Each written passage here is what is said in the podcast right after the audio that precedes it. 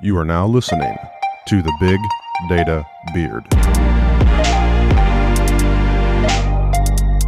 Todd Dube from CarMax. Thanks for joining me here at the Spark and AI Summit. How Thanks are for you having doing me. today? Thanks for having me, man. Appreciate it. Awesome, man. So we are uh, we're actually recording in the studio or in the uh, the meeting rooms at the conference on the expo floor. So you, that's why you hear the noise in the background. But we're excited to talk with you, Todd, about CarMax and what you're doing with machine learning. Because as I could tell, it sounds like CarMax has really embarked on a new journey. So why don't you start us out by telling us a little bit about CarMax for those of us or folks who don't know how big and awesome CarMax Yeah, is? yeah, yeah, it's awesome. I love talking about CarMax. We're the number one used car dealer in the United States. Uh, just this year, we went over 18 billion in revenue. Wow. So we have uh, 201 uh, stores. We're adding a storage or about a month or so. Um, we're the number three wholesaler in the country, which most people don't realize. No, so that's the ones that maybe you don't buy. And Yeah, we buy every floor? car. Right. Ones we don't put out on front of our stores, we Yeah. do wholesale. So a lot of our bigger stores, Wow. we do wholesale. So we're the number three wholesale. We work with the Barrett Jacksons, the Manheims, and all those guys to do all that wholesale clearings. We're one of their go-tos, uh, and we do auctions at some of our a lot of our stores throughout the country. Very cool. So tell me about how a used car dealer, because if I think of traditional businesses, right, used car salesman, my, my grandfather was a 35 year car salesman. But I'm curious, I don't, that's not the first place I think like machine learning taking hold. tell me why CarMax is. Uh, we we use machine we learning- use machine learning data science. We've used it uh, traditionally for quite a few years. Okay. So you think traditionally, it's been and how we uh, determine price for our vehicles, Okay. How we may offer you a price, how we will price a car retail, how we will wholesale a car. That's we've done that as data science for many many years. Okay, very cool. Uh, now and now as we kind of embark on this omni-channel focus where we want to allow you to buy your car however you want to buy it. If you want to buy it on your mobile app, on the web, you want to do some texting, some emailing, but then maybe go into the store Yep. Or you want to have it delivered to where you're at. You could buy a car today at CarMax. We would deliver it to you today at the conference Really? uh, via our Omnichannel. That's rolling out slowly throughout Okay. the country, and that's what we're really trying to obtain. But you know, with that, we have to apply a lot better knowledge on how we're having you look at cars or explore vehicles because we want at the end of the day we want you to buy a vehicle Mm-hmm. Right. uh, but two how we're having our customer uh, service folks we're opening up call centers and how we're going to have them embark and help you find the right car for you Yeah. uh, with it so we have to look at data science and machine learning That's interesting because I, you know, I think of when we think of car, you know, car dealerships, we think of the car salesman on the floor. You don't think about the the people in the customer service as you've changed that channel and the way that people consume it. It's a totally different buying experience. That market that seems like it's being disrupted all over the place, but it sounds like you guys are leading with it. Tell me about what your your current journey, some of the things you're talking about here at the summit, what you're doing. Yeah, some, some of the big things, like, you know, I'm actually speaking uh, later today. Uh, it, it was about changing how our data scientists could do their jobs. Their biggest complaint was the availability of the data. We had to go into our traditional data warehouse that was 24 hours old. Some of the data we wouldn't receive until prior to that, so it could be up to a day, day and a half old. Uh, as well as, you know, they were using their laptops. They did not have the compute, or we give them compute, to do larger scale analytical needs. So they built things on the side. You know, they would go take data out of our data warehouse, governance issue, and, and try and do stuff to that and try and trim it down or, you know, get the data to fit on their laptop so they could do something that would help us figure out, how you know, how can we better drive traffic or clicks or, you know, better do emailing or propensity kind of emails. Like, hey, you're, you're a past buyer, haven't seen you in a couple of years and trying to look at all that data because it matters when we're trying to look at that. And we know it matters. And we've had some really good, um, analytical leadership that's really kind of pushed technology uh, in the group I'm in uh, to, to figure out how do we do this? How do we deliver this better? So one of the key things we started last summer was how do we solve the data scientists and give them the availability of the data, let them do what they need to do, Yeah. but then also an architecture and a framework to deploy these models to create serviceability, you know, so that we can use those models. You know, it's funny you talked about that. How so many data scientists, and we I heard it today in the keynote where they talked about, you know, don't worry, this will also run on your laptop because it feels like that's where data science starts, right? Yeah. But as a as an architect for a company like CarMax, that's that's something that that can't be acceptable, as you said for for a number of reasons. What you said, governance, but what are the other reasons why that's Uh, such a governance, uh, challenge? da- da- data security. Um, you, you've got people on their laptops take it home, lose that data. I think it's also uh, just you know I, I know how much data is needed to come up with a model, and it's just not physically possible on a laptop. Um, yes, some some have very powerful PCs or things underneath their desk that they would use, ship the data, move the data around. But you know, hey, I've been working on this model for three weeks, but oh oh the data's changed in the past three weeks. You know, how do you give them the right information that's completely available? Yep. So they can start working on those models and iterate on those models that very, as very a quickly. service experience yeah so when you look at the the architectural kind of process to move a data science team from i'm doing a little bit of this you know this data warehouse pulls from time to time a little bit of stuff on my laptop maybe a little bit in my data center maybe not What are the key technologies that have helped you move to that as a service approach that's given you that ability to respond to data scientists? Well, I think you know, not only was the technology, but I think kind of you know picking a use case. It's kind of Okay. I think that's the Man. that's that's the day to day mantra. Everyone's got to think about. Don't try and swallow that elephant Yeah. because you can't. You will fail. Absolutely. And we hadn't done anything prior, and so we got agreement with technology and our marketing analytics data science team to pick a use case. So we wanted to re-platform our recommendations that were you know done today on CarMax.com. Yep. Uh, re-platform those. Those were updated via you know co- handwritten code. A model a data scientist came up with. He'd change it. It would take two to three weeks to get it you know into one of our uh, uh, our weekly sprints or two week sprints Right. to incorporate that and make a change. But you know that data and how we're uh, looking at that recommendations it's just like Amazon. Yeah, for sure. Those cars are coming and going. Yeah. You're looking at different cars. You're looking at this car because of this reason. That's going to change. Yep. Pricing is going to change. Uh, availability of vehicle is going to change. And so, you know, how do we better address that? And so we kind of we picked that model and we went through and kind of looked, try to figure out, you know, what tools can help us deliver this. We're an Azure customer, so we had to figure out, you know, who can help us on that. We looked at, you know, software as a service, platform as a service, and even subscription model software companies um, on what they could offer to better bridge the gap. But primarily, everything we did, data science, was Python, little bit of R. Okay. Primary Python, always done in Jupyter notebooks or Spyder notebooks Okay. you know, by Anaconda Yep. on our laptops. And so, you know, how can we best transition them and move that? I think it's brilliant though. You said you start with the use case because, as you said, so many organizations they build tech for tech without actually having the use case in mind, which I thought was one of the things again from the keynote that that's why organizations didn't get delivered the value Yeah, that value, they yeah, saw yeah, yeah.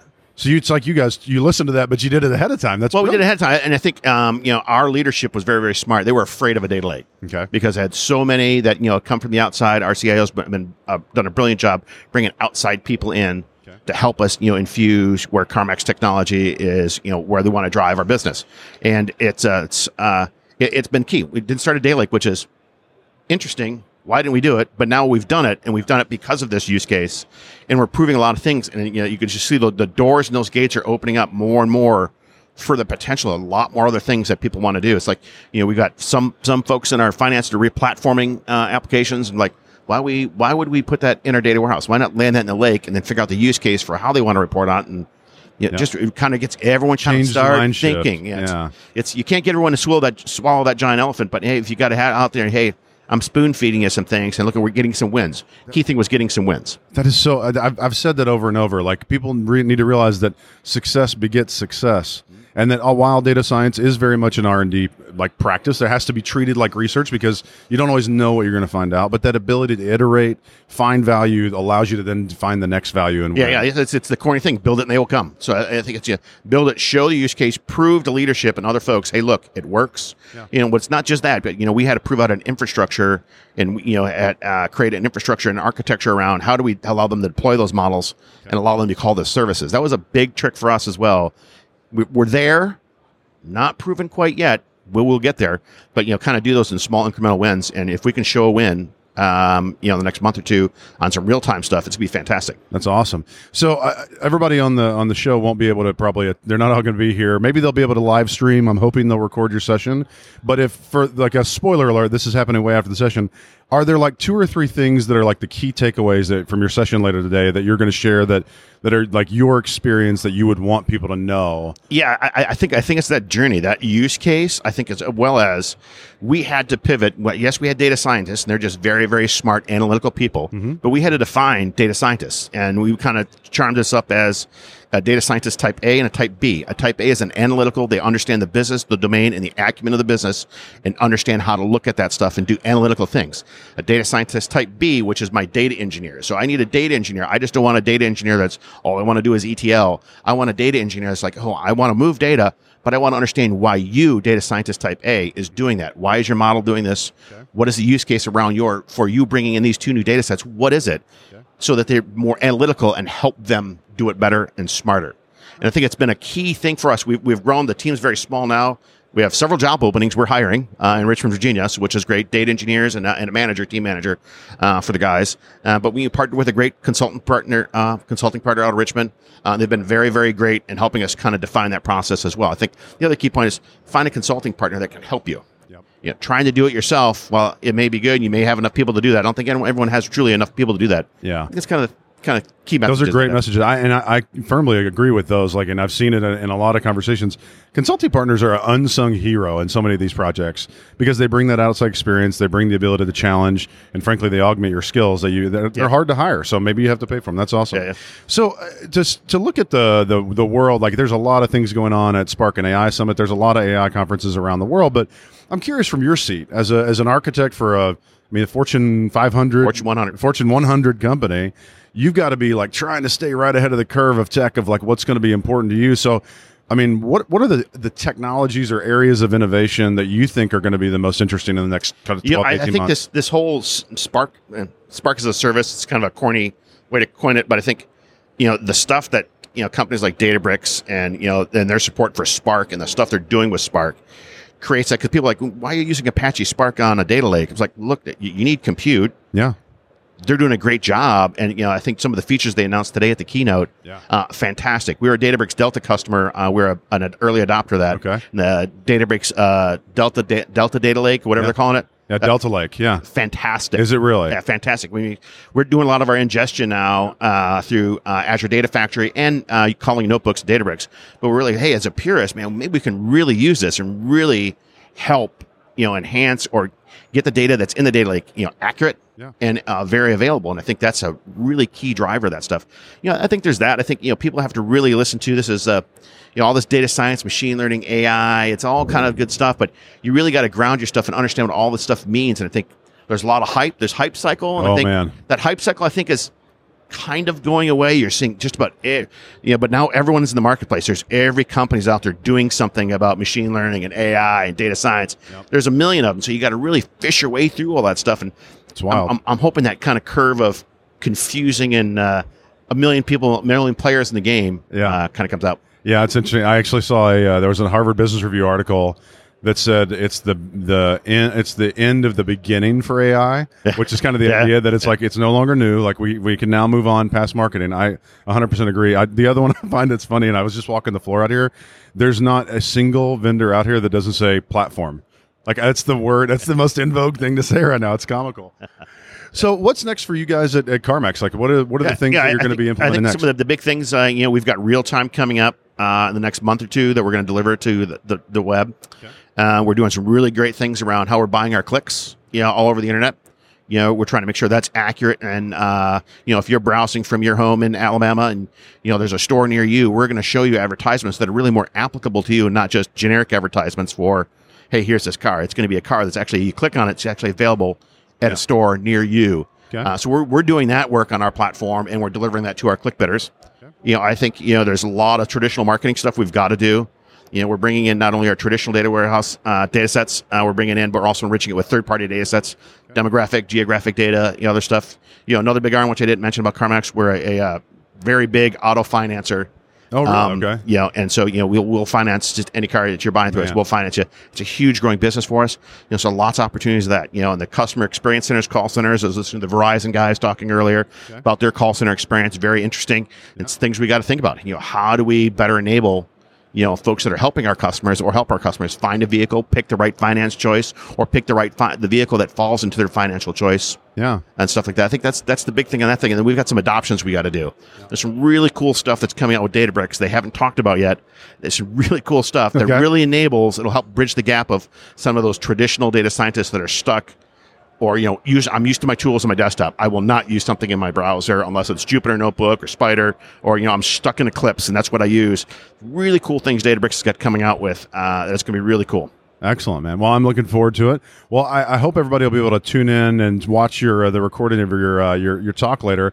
But if people wanted to learn more about you and what the team at CarMax is doing, is there a good place to find on yeah, man. LinkedIn, link, LinkedIn, man. Uh, LinkedIn.com slash Todd Dube, T O D D D U B E. Yeah, go out there. Happy to connect with you.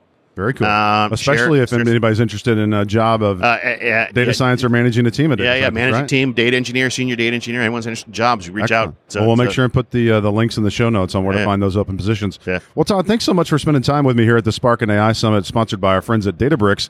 I want to shift gears here. We have a little fun with our guests.